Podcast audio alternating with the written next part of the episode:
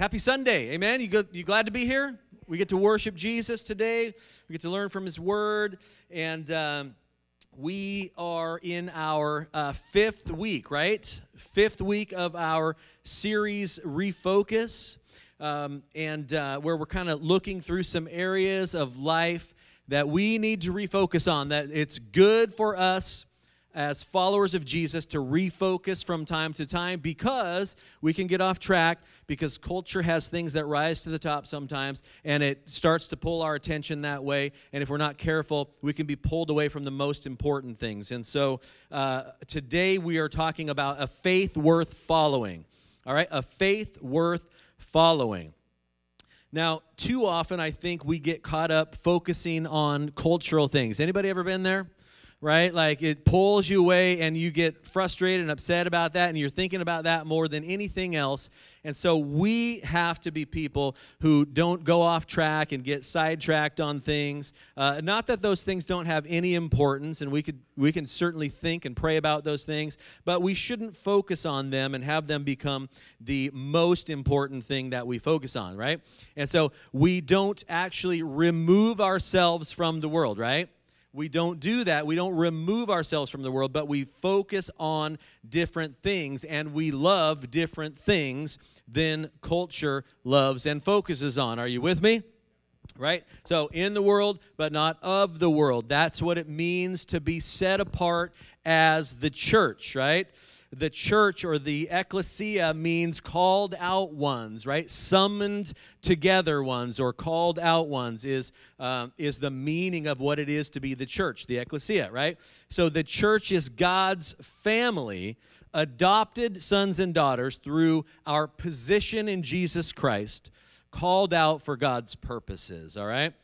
So, week one, you remember what we focused on week one in this series? Anybody? All right, we were focusing. Oh boy, we were focusing on the centrality of worship, right? The centrality of worship in our uh, in our lives as believers and followers of Jesus, right? Um, and so, week two, anybody remember?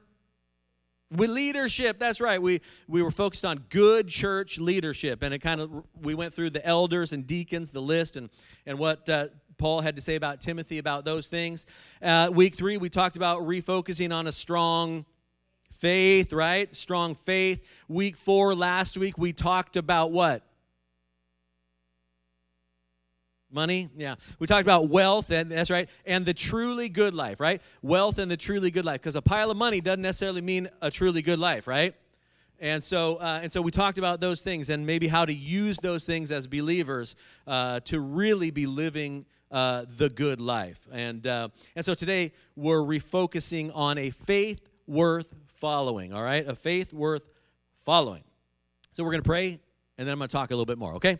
Father, thank you so much for, uh, for being here today with us.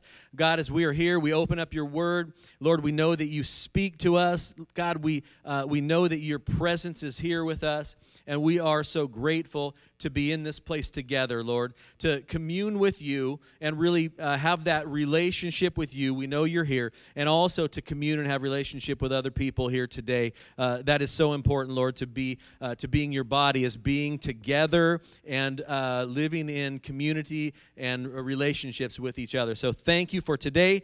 Uh, we open up our minds and our hearts to you as we open up your word. In Jesus' name, amen. All right, so I'm going to talk about our, our, scripture for today is actually 1 Timothy 3 10 through 17, okay? But before we get to that, uh, I don't feel right about just jumping into that. So uh, I'm kind of going to kind of talk a little bit about 1 Timothy 3 uh, 1 through 9, okay? So, you know, it's always nice to go and to see what's before, you know, what you're reading today and kind of get that context uh, for it. And so uh, one of the main reasons that Paul writes this letter to Timothy is to do what? To refute. Anybody remember what the false teaching, right? To refute false te- teaching and instruct against false teachers and their message that they are spreading, right? Uh, or lack of a message, really, is probably the better way to say that. And there are some key things that Paul says to Timothy in verses 1 through 9 that I don't really want to skip right over, okay? So we're going to touch on those as well.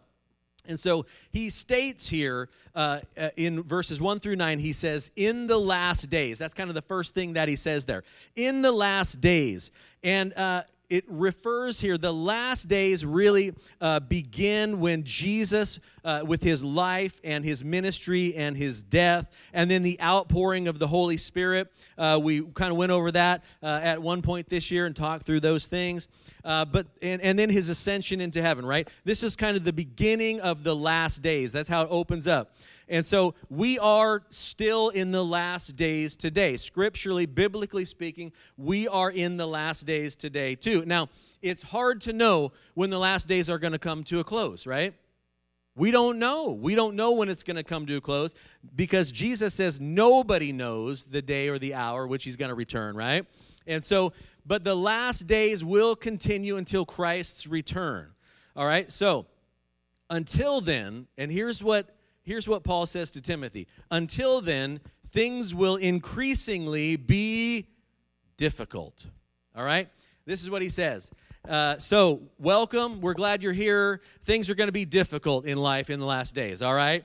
And, uh, and sometimes I sound, I, I feel like I sound like a broken record because I'm always talking about these things. Like, you know, some people like to really just put a smile and everything's puppies and rainbows, but I don't necessarily love to do that. So, uh, so things paul says here to timothy in the last days things are going to become increasingly difficult. And i don't know about you but i think i've experienced that. Have you?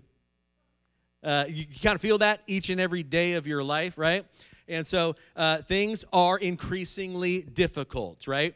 And I hate to say it, but it's going to continue to get increasingly difficult. And, and so I, we all need to be aware of this. We all have to know this. And that's why our trust in Jesus Christ and our position in Jesus Christ is so uh, incredibly important, okay? So here's what he says In the last days, people will be. And then he says a few things here. He lists a few things people will be. And the first thing he says is they will be lovers of self, okay? Lovers of self. Now, has anybody else noticed that kind of self help is at an all time high? I don't know if you've noticed that or not, but but self-help, self-love, self everything is at an all-time high, right? As, uh, I mean, as far as as my lifetime, right? It's just growing and growing and growing. And so, uh, you know, I meet with Pastor Dave in a specific uh, uh, bookstore and coffee shop in Newberg every uh, Monday, and we sit down. And if you're new with us, uh, that's our Newberg campus, and Pastor Dave is the lead pastor of both campuses. Uh, we're the campus pastors, my wife Kim and I. Uh, but uh, but so we meet every Monday before our staff meeting over there, and we and we just sit and we talk and we look. You know, whatever it is. We're just we sometimes it's just friends talking, right? Amen. So uh, so but but here's the thing about about that bookstore specifically is every time I order my coffee, I step over to the side. There's a table that has uh, spirituality, it's spiritual books, okay? And on that table, I'm telling you, I'm here to tell you that the majority of the stuff on that table is not biblical. It's just spiritual and it's just self help, okay? And so we have to be uh, careful about those things, right? Now, here's the thing. In one Christian book that, uh, that I know of, and I'm not going to give you the author or the name of the book, but this Christian says, You are meant to be the hero of your own story in this book. Now, I'm here to tell you that's not the Christian message at all, right? You don't need to be the hero of your own story. Jesus is the hero of every story if you are a Christian and a believer, a follower of Him. And so, uh, do I think that we as people should take care of ourselves and, and get away sometimes and reflect on God and His Word and recharge? You bet right? Like I just did that. Kim and I just went up to Mount Rainier uh, two weeks ago and had a great time up there. Uh, you know, we hiked a lot and it was a tough hike, so it wasn't necessarily physically recharging, but you know, but we were recharging nonetheless and, and focused on God, and it was really great time. So I do think that's important. Um, but when self is the center of our thinking, we've missed the focus. Amen? People will be lovers of self, he says here. And then he goes on, he says, and people will be lovers of money. Now, that's not too hard to look around and see. They'll be lovers of money. If you open up your eyes and you look around, you're going to see that very easily. Um, and then he says, you know, he talks about there's this list of things that he has here in the middle, and it says people will be proud, they'll be arrogant, abusive, disobedient, uh, children, they'll be ungrateful, unholy, heartless, unappeasable, slanderous, lacking self control, brutal, not loving good, treacherous, reckless, uh, swollen with conceit. That's the list that he says in there. That in the last days, we're going to see this stuff more and more and more. It's going to become more and more difficult for us in the midst of all this. Now, you see all those things, right? It, we, we see all of those things around us, and, and that's kind of the way it is. But in the last days, people will become lovers of money. People will become lovers of pleasure rather than lovers of God, is what he says here. Now, our again, our whole culture believes in pleasure above everything else, right? Like pleasure above all things, right? And so if it's all about me, then it's all about my pleasure, my desire, what I want, my truth. You know, all of these things are thrown around in the culture very frequently. People become lovers of pleasure rather than lovers of God, right? And we see it today all around us with people who look to put their pleasure as the most important thing, the top thing, right? Like what I what makes me feel good, I'm going to do that. That's what we hear a lot of. Well, in the last days, we'll see increasingly those things happen, and that's certainly uh, not um, biblical or what God would have us to do, but we will see that around us, and we see it for sure. And then he says this. He says, uh, he, he says, you know, there's going to be an, an appearance of godliness, but denying its power. An appearance of godliness, but denying its power, or a form of godliness, but denying his power. Now, what he's saying is, you know, there was plenty of religion, right? Plenty of religion, but it was only an imitation, a form of godliness that was void of the life changing power of God. Now, if you look up, you know I'm a word guy. I like certain words that stand out. I'll look them up, see what it means, you know, really get a feel for that. The word form here means a semblance, right? So it's appearing as, but in reality, it's not the same thing. It appears like it's the same thing, but it's really not, right? So there's a form of something, Paul says, and in these days, there was a form, right, of, of, uh, of godliness. These false teachers had a form of godliness, but frankly, it was more for their own gain, right? And, uh, and, and so today we look around, we see the same type of thing, right? There's religious ceremonies and events that take place, and, and, uh, and, and then, but really, they're only for the personal gain or whatever that person wants it to be, but it's, it, it's not really godliness, it's just a semblance of, uh, uh you know, of, uh, religious uh, of a religious ceremony really. So the false teachers of this day preyed on susceptible women he says in this portion of scripture in the church who were loaded down with sins quote unquote loaded down with sins and led astray by their own desires. Hence they were always learning and this is what paul says they were always learning but never able able to arrive at the knowledge of the truth right? So while Paul hopes that false teachers would repent, he paints an honest picture of the situation here and an honest picture of the future that is ahead. All right? So, all of that is extra. Now we're going to move into the portion of scripture that is for us today, okay? So, there you go. So, we're going to read through 1 Timothy 3 10 through 17. And I'm, I'm not going to lie to you, I bought some reading glasses because my eyes uh, just like to play tricks on me when I read the Bible these days, okay? So I can read my screen okay, but when I actually try to read a book, it's just tough. So here we go. It makes it so much easier, right? I, I just admit that I'm aging and just buy glasses and it's like, hey, this is great. All right, so here we go. So after all of that, Paul moves into this section. He says, You, however, have followed my teaching, my conduct, my aim in life, my faith, my patience, my love my steadfastness, my persecutions and sufferings that happened to me at Antioch, at Iconium, and at Lystra, which persecutions I endured, yet from them all the Lord rescued me. Indeed, all who desire to live a godly life in Christ Jesus will be persecuted, while evil people and impostors will go on from bad to worse, deceiving and being deceived. But as for you, continue in what you have learned and have firmly believed, knowing from whom you learned it and how from childhood you have been acquainted with the sacred writings, uh, which are able to make you wise from salvation, uh, for salvation through faith in Christ Jesus. All scripture is breathed out by God and profitable for teaching, for reproof and correction, for training and in righteousness, that the man of God may be competent, equipped for every good work. Whew, I looked up and you were very blurry for a second here, okay? I got to get used to all this. Okay, so what we get from verses 1 through 9 is a faith not worth following, right? Those are false teachers. Like he says, that, that stuff is going to continue on, but for you, right, that's not the way to live. What we head towards now and what we just read through is a faith worth following. Now, Kim and I have been on a lot of hikes. You know, anybody in here like to hike? So we've been on a lot of hikes uh, through the years, and uh, and one that I remember specifically. And and here's the deal. Also, you need to know this about me as a hiker. I'm a payoff hiker. If the payoff ain't there, I have a real hard time wanting to do that trail, right? Like if it, we walk along a river, it's fine, but you know, I, I want to get up to the top and overlook something, right?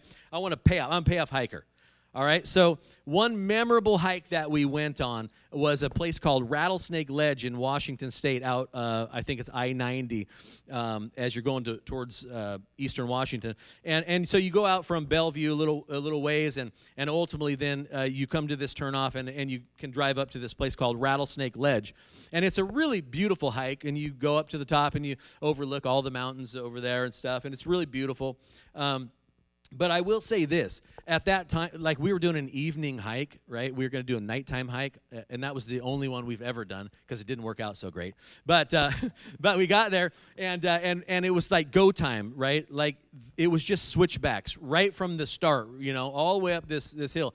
And man, we had so many stops along the way. It was just like, you know, this is much harder. It was only like three and a half miles, but it was like this is like hard, you know. So so we were stopping a lot, right? But here's the thing about the hiking community, and if if you're not a part of that, you might not know this, but people are so encouraging in the hiking community, right? Like they're really encouraging, and when you are struggling, uh, they're going to encourage you. You know, when you see somebody, you know. Uh, so on, on our way up, there were people coming down and they were just saying things like hey you're doing great you know? You're doing great or keep going right? You got this. Keep going. And then you know many people would say you're almost there even if that was a bold lie right? Like like you're almost there. We're like no i don't believe that but but we're gonna keep going anyway. Thank you. And so you know um, that's just kind of the way it is out there. And uh, so very encouraging. Here's what here's my point in this right? Like it's very encouraging to hear from those who have gone before you, right?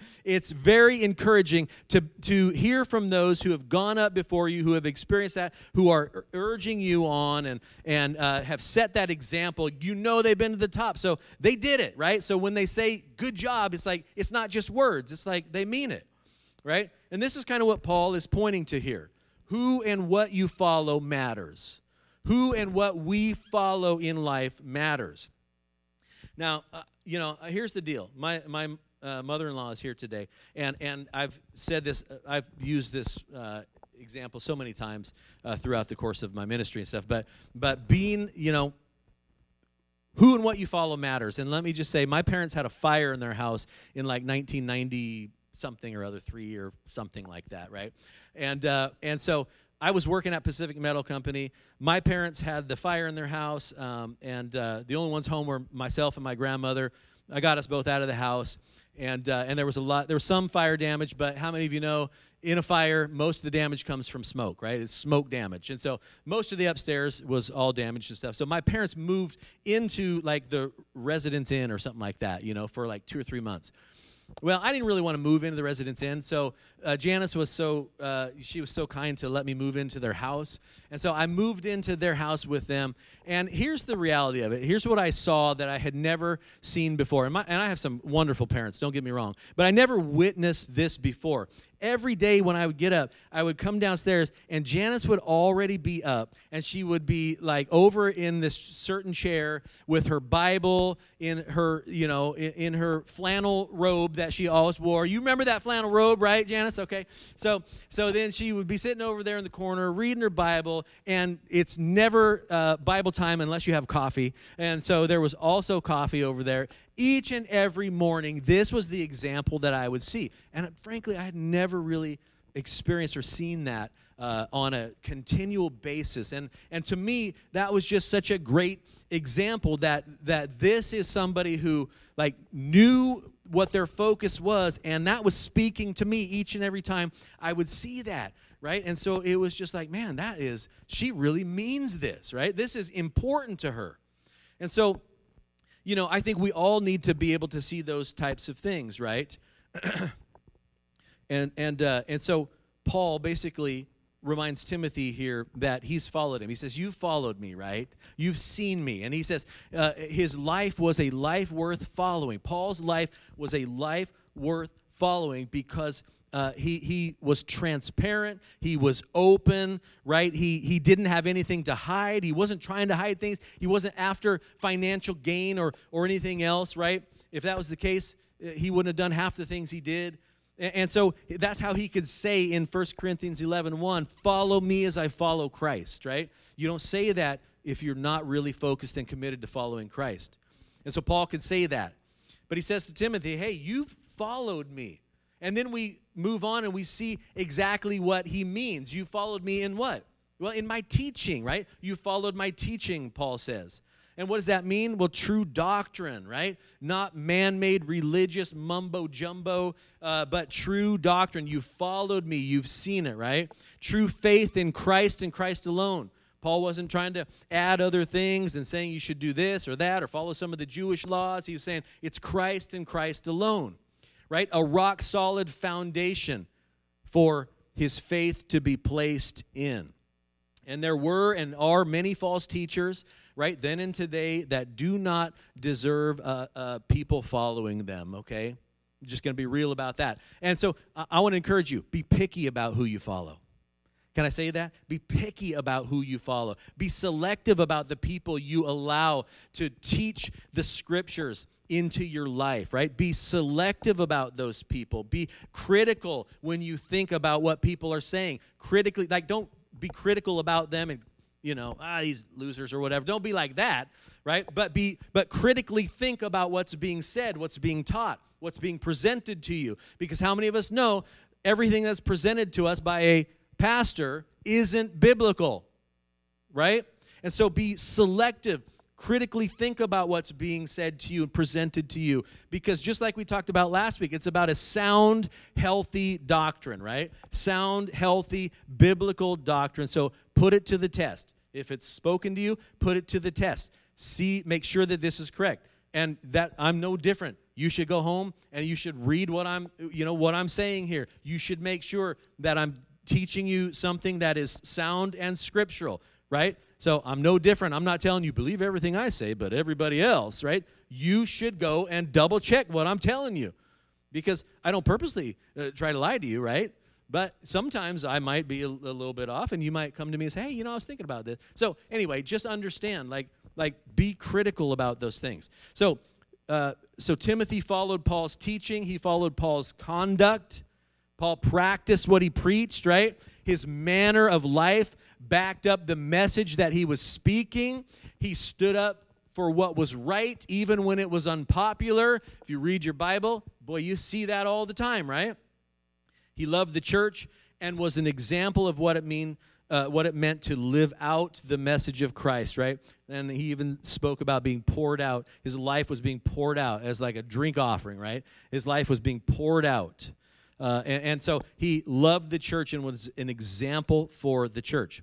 And then he talks about you followed, Timothy, you followed my aim in life or my purpose, right? It, that basically depending upon the translation you have, it might use either one of those words.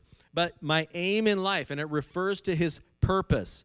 His purpose was always about being about the work that God called him to. And ultimately, he was very set on finishing the work that God had called him to. If you follow his letters that he writes, he speaks of this often. He wants to finish the work that God has put before him and the ministry that God has given him, right? By uh, uh, and along the way it's by faith and by patiently enduring and by loving the church and those that god put in front of him until the end of his life steadfastly this is what his purpose and aim in life was and then Paul says, and you followed my suffering in ministry, right? We don't like to hear about this stuff. But he says, you followed my suffering in ministry. His persecution was something, and, and maybe you'll remember this, his, his persecution was something that the Holy Spirit spoke to him. Do you remember that? Uh, in, in Acts, I believe, when he was leaving the Ephesian believers, uh, they, you know, he's like, I'm going to go to Jerusalem. I'm going to take this money, the offering back to them because they're struggling and they need this. And so he's like, so I'm going back there. And he says, I don't know what lies ahead. Do you remember this part? he says, but what I do remember, what I do know is that suffering and prison lay ahead. These are the things that he says, right? The Holy Spirit has told me that as I go forward, the suffering and jail or prison time is what lays, lies ahead. It's going to be difficult. And the Ephesian elders were like, don't go, don't go, right? Stay here. They're crying, they're weeping with him. Stay here. And what does Paul say? I've got to go, right? Because he's going to walk out what God has called him to do. He wasn't going to stay behind because there might be trouble ahead, right? And so Timothy saw the suffering in ministry, right? Where was Timothy from? What town? Anybody know? Lystra. He's from Lystra, right? And so this is one of the towns that Paul says, You saw my suffering in these different places. And Lystra was one of those towns. So Timothy would have certainly been aware of how Paul would have struggled when he was coming through his town prior to him being a part of the ministry and going with Paul. So, you know, so he states all of these things and then he says, But the Lord rescued me from them all. And I just want to say this to serve Jesus as his doulos or his huperetes means that we will suffer too at times along the journey. And if you were here last week, you know what doulos and huperetos mean, right? That means a slave, a slave of Jesus Christ. And that's the way Paul describes himself uh, in his relationship with Jesus. He's a slave to Jesus Christ, right? But the Lord rescued him from those things. And indeed, Paul states here all who desire to live a godly life in Jesus Christ will be persecuted. So don't be fooled by buying self help books or self love books that tell you, hey, everything's going to be so good you know and and life is just so good. Just make sure to go to the labyrinth you know 10 times a year and walk to the center of it and you'll be at center with your who you are all this stuff. Don't do those things right? I'm sorry i'm, I'm a little facetious at times but but here's the deal you know life is not going to be like that and so if you buy those books throw them away now all right? Because you read the bible and the bible says a different message right just speaks a different message to us and, and this is the way that it is. That doesn't mean that we shouldn't keep, that we should fear what's ahead, right? That doesn't mean we should be afraid of what's ahead because we're in Christ and that's what matters more than anything else. So we should never fear what's ahead, even if it does get difficult. Amen? Are you with me? I hope everybody says amen there. But uh, so, what a joy it is to serve the Lord and know Him deeply no matter what else happens, right? And so, Paul urges Timothy to continue in what he's learned and not be deceived by the impostors of the day. Right? Those people are only looking out for themselves and for their personal gain. And Timothy says, uh, Paul says, Timothy, you've been taught the scriptures, Timothy. You know the scripture. You firmly believe the scriptures, right? And he says, you've learned it from trustworthy people, right? You've learned it from trustworthy people. I got it. Uh, when I was a, a kid, I went to a Christian school um, went to Burlingame Baptist Church as a kid, and then also went to West Hills Christian School, and then ultimately West Side Christian High School. But I remember as a as like a first grader because I never went to kindergarten. Okay, so don't tell anybody. But I I, I went to in first grade. I got uh, I got a, an NASB, a New American Standard uh, Bible, and it didn't have any study notes. I had no idea what I was reading most of the time. But I had the word there, and and it was right there and and so i needed it for my bible class and for those types of things that i would ultimately have. Mine had a blue cover on it. The rest of my siblings had a red cover and a different color you know so it was all these colored covers on it. And uh, and i had the blue colored nasb uh, bible and i loved it. Like it was great right and so I'm so thankful for that Bible. I used it through school, right? All the way through school. I had it when Kim and I were first married, and, and when I started getting serious about my relationship with Jesus, uh, when I was working at, at uh, Pacific Metal Company, I would, on my breaks, I'd have that and I'd read it, and I began to understand it a little bit more at that time, right? A little bit more. And, uh, and so you know, I, I love that Bible. Here's the thing I'm thankful for the Word of God being introduced to me and taught to me at an early age and in school, right? I'm thankful for that. At some point in elementary school, even I began to sign all my papers, Pastor Clint. Like it's the weirdest thing.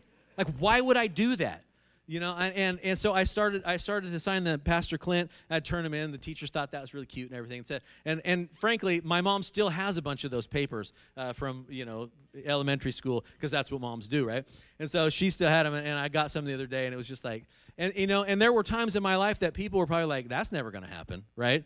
If they knew me they're like that's not going to happen. But but frankly god is faithful right and he knew something that nobody else knew and i didn't even know at the time but that's just what i did. So so knowing him at an early age is vital right? Knowing about him at an early age is vital through the word of god. And let me just say not only knowing about him but knowing him personally at an early age is even better right?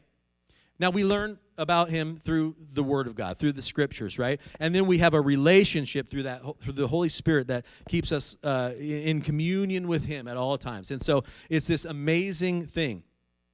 But, you know, I learned Scriptures at an early age. Now, I might not have always understood everything, right? But I was learning them and I was knowing what was in Scripture and I was learning about who God was, about who Jesus was, right? And so here's the thing this is why Kim is not sitting on the front row today. I don't know if anybody knows that. She's not sitting on the front row today like she usually is, giving me smiles and encouragement. She's actually in the Life Kids ministry today because we believe that kids are important right? That's why ginger carney is has committed to two different sundays every month to be in there. And so we have some people who are saying you know what? The kids ministry is important here and so we're going to step up and we're going to make that happen because kids are important. Learning the scriptures at an early age is important. Is anybody here with me today on this? It's the most effective time to reach people with the word of god right with teaching the Word of God. It really is the most effective time. Uh, a few years back, the International Bible Society did a study, and they found what was called the 4 to 14 window. Right? Anybody ever heard of that? 4 to 14 window. And what they found is that 83% of the Christians that they talked with, that they put the survey out to, made their commitment to Jesus between the ages of 4 to 14. And then from 15 to 18, it drops. And then from 19 on, it drops even lower. And so 4 to 14 is this age that most uh, believers make that initial commitment to Jesus, right? And so ministry to kids is vital. And that's what that's what Paul is saying to Timothy. Timothy, your mom and grandma taught you the scriptures and you, we know them. They are trustworthy. They had the faith and they passed that faith to you and now you walk in it right? And now also paul had the uh, the opportunity to be, speak into his life and to be an example for him as well. The scriptures lead us to a knowledge of jesus. They're rock solid and dependable for us to trust. And guess what? They're profitable too. That's what he says here. They're profitable for teaching for correcting and rebuking, in, instruction and training. But I'm afraid too often, I, I don't know about you, but I, I get a little. I get a little bit nervous about the future of the church when we don't see these things actually being uh, being walked out. Right? They tend to be ignored. And here's and here's what I'll say. I think too often in the church today we see others who have made that public commitment and claim of faith, and, and, yet they began to maybe when they began to uh, get off course and they're uh, walking out maybe harmful or sinful habits we tend to ignore that rather than to boldly have a conversation in a loving and, and truth filled way with each other. And, and, and so here's the reality in our independent American culture, we tend to think people don't want other people in our business. We'll just leave them alone. And they might feel that way. Maybe, we, maybe you feel that. Maybe, maybe I feel that way. But Paul instructs otherwise here and is even more pointed in 1 Corinthians uh, chapter 5, verse 12. And here's what he says there He says, For what do I have to do with judging outsiders. Those who are outside the church, what do I have to do with judging them? Because frankly, why would we think that an unbeliever is going to live like a believer?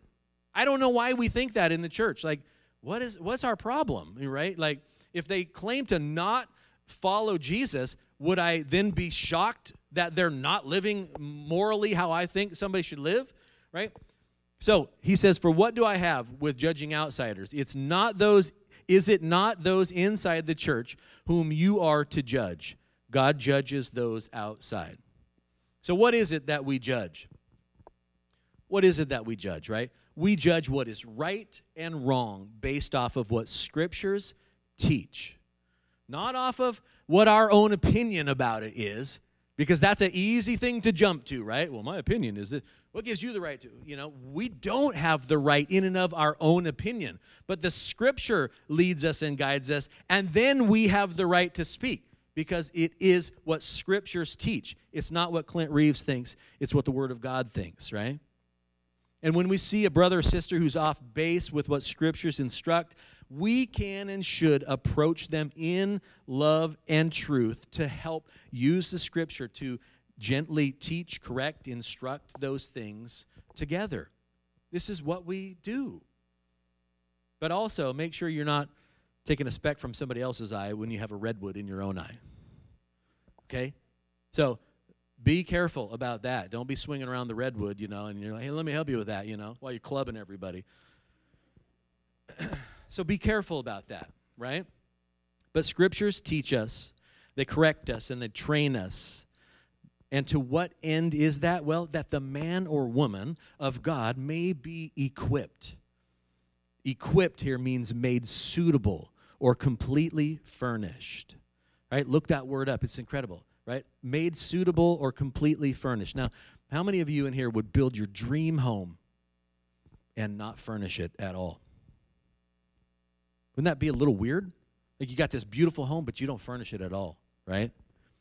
We would not do that because it wouldn't be made suitable for us to live in. And so, Scripture supplies the teaching, instruction, and training for every believer, and the Holy Spirit provides the ability to understand it and be empowered to walk out every good work that's set before us in life. And so, here's what, here's where we'll end with. Who are we an example to? Right?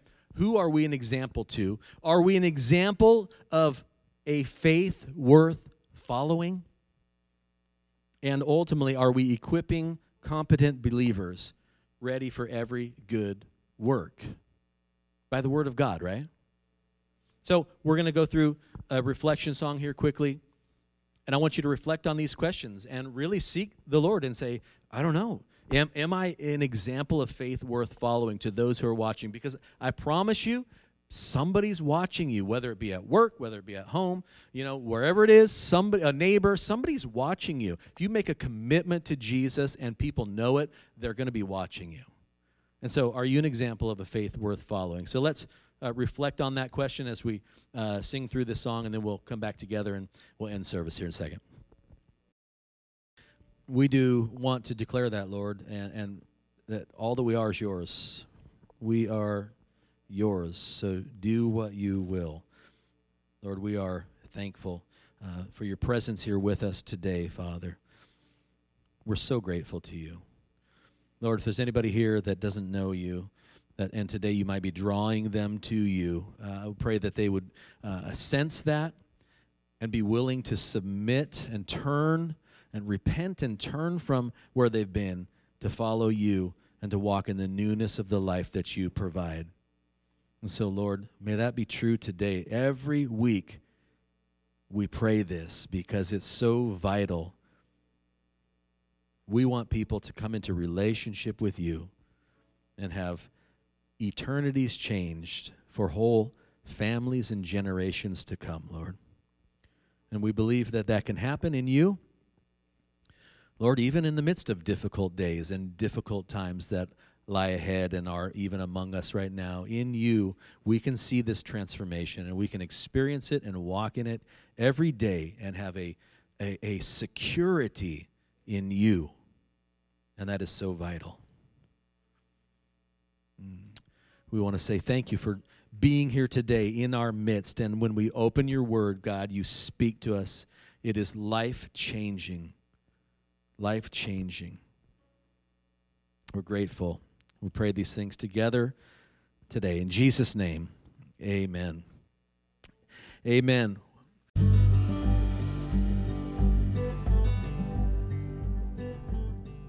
Hey everyone, it's Pastor Clint.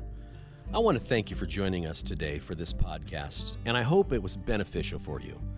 Our vision at Family Life Church is simple to create a safe and authentic environment for people to encounter Jesus.